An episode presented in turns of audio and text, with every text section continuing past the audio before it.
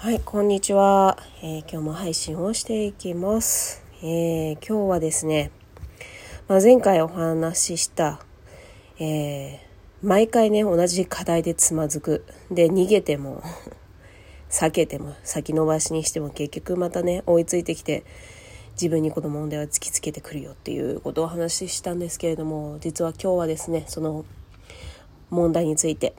え、私、正面から向き合ってきました。でその出来事を、えお話ししたいかなと思っております。えま先週ですねそのまあ私と母親の関係でやっぱりこの問題から逃げられないんだなということが分かってでこれはねあのもう私の家系で代々続いてきた問題だとは思ってたんですよね。なので私のおばあちゃん多分さらにその祖祖母とかそこからの本当にこう代々受け継いできた負の連鎖というものがあって私がこの連鎖を断ち切らなきゃいけないんだなっていうまあ断ち切ろうとずっと思ってました。でまあ因果なのかやっぱり私もね2人娘がいるのでこの女女性の家系でね 代々続いて続いてきたこの、えー、問題をまあ今まではやっぱり距離さえ離れてればなんとか私は心穏やかに過ごしてこれたんだけれどもやっぱり縁は切っていないので会えば心がざわつくことがたくさんあり、えー、自分を本当にかぶかぶった状態でしか自分の親とは接することができなくてそれに対しても本当に罪悪感もあったしどうしたらいいんだろうという気持ちもずっとあって。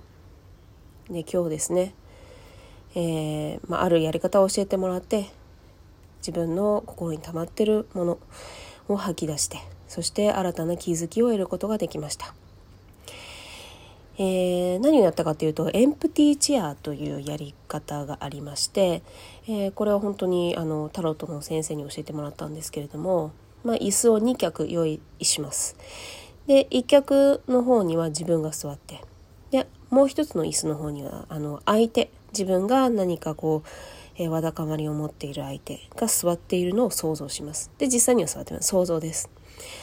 でその相手がその目の前に椅子に座っているのを想像しながら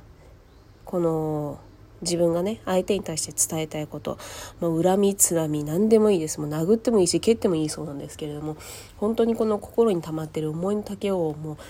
思いっきり吐き出すんですってその相手に向かって。で思い切り吐き出してたら、えー、この今のね自分の気持ち全てを一旦自分の椅子に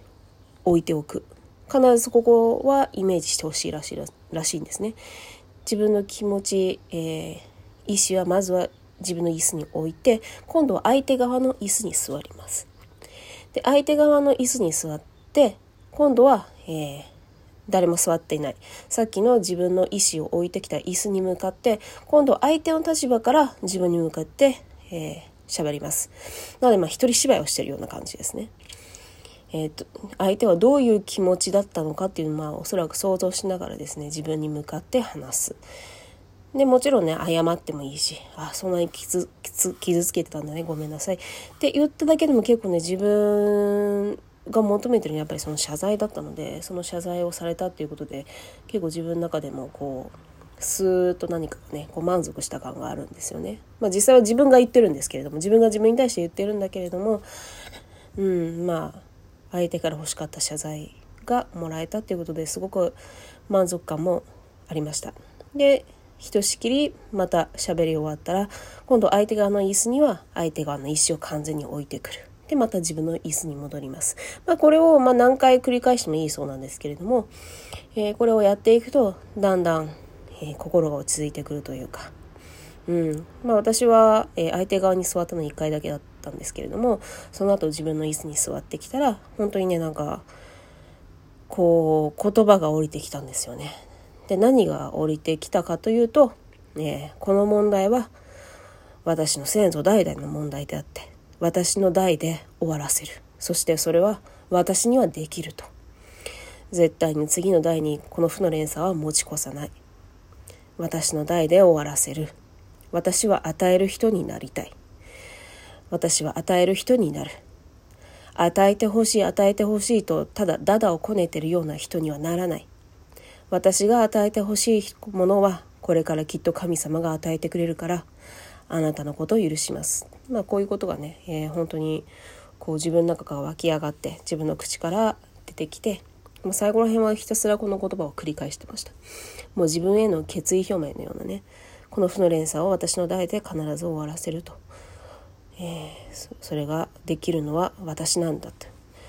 それそれが、えー、私がこの家族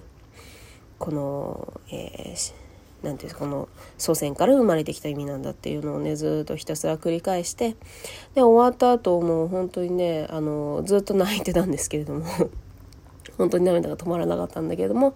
もう終わった後心心のところにね何か溜まってた重たいものがねスーッと消えた感じがしましたね。体もすごく軽くなったし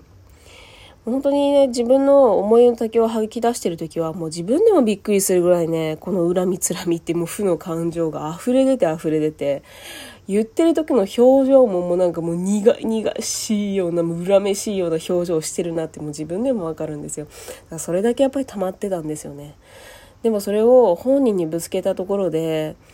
本人からその自分の期待通りの回答なんか返ってくるわけがなくって、向こうは向こうの正当性を言うじゃないですか。でもこっちはその気持ちを受け止めてほしいだけなんだけれども、受け止めてくれる人だったらもともとこんなにこじらせてないですからね。受け止められてない、受け止められない人だからこそここまでこじれたわけであるから、自分の思いの丈をね、本当にあいつ実際に相手に向けたって何も解決しないんです余計モヤモヤして終わるだけなんですよ。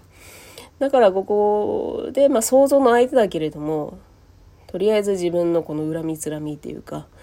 溜まってた抑圧されてた感情を吐き出すことができて、えー、なんだか本当にスーッとね軽くなりました気持ちも。そして私のこれからどうしていくか生きていく道というか人生の目標もこう気づきがあって口から出てきて自分への決意表明にもなったし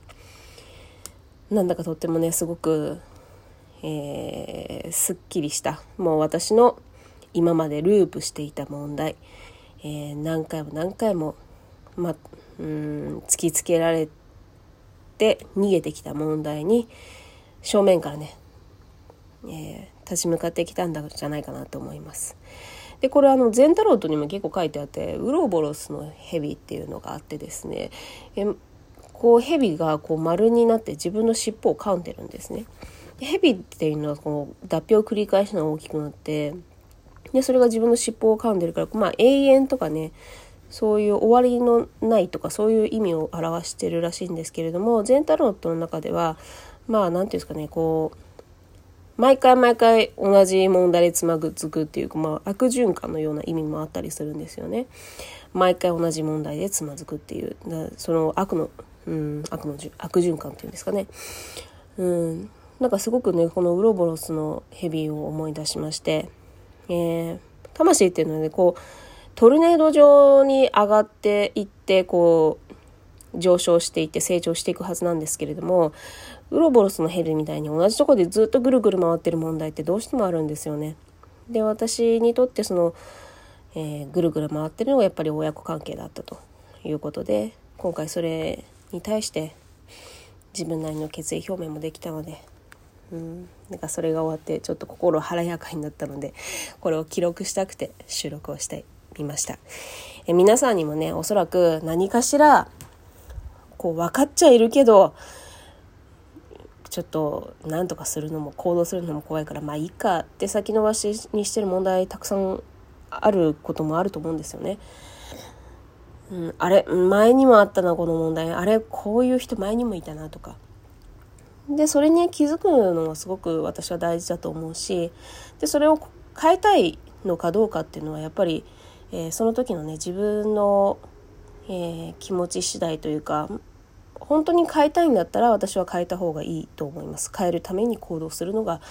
いいと思います。そうすると、えー、魂もねこうトルネード上の成長路線に入っていってどんどん、えー、魂が成長していって自分が今までこんなことは無理だよなって思ってたような世界でさえも現実化してくるんですよね。でもそれを乗り越えるかどうかっていうのは本当に自分次第です。それはまあタイミングもあるのでね今じゃないと思ったらそれは全然無理しなくても大丈夫です。ただやっぱりこれは変えたい何とかしたいと思うのであれば、えー、ぜひともねこのウロボロスの蛇魂の成長という言葉を一度思い出してみてその問題に対して先延ばし逃げるのではなく正面から立ち向かって解決されていくときっとこのトルネード上のね、えー、成長路線に入っていけるんじゃないかなと思います。では皆さんも、えー、ご自分の問題が、えー、解決されるのを祈っております。はい。では今日は以上になります。ありがとうございました。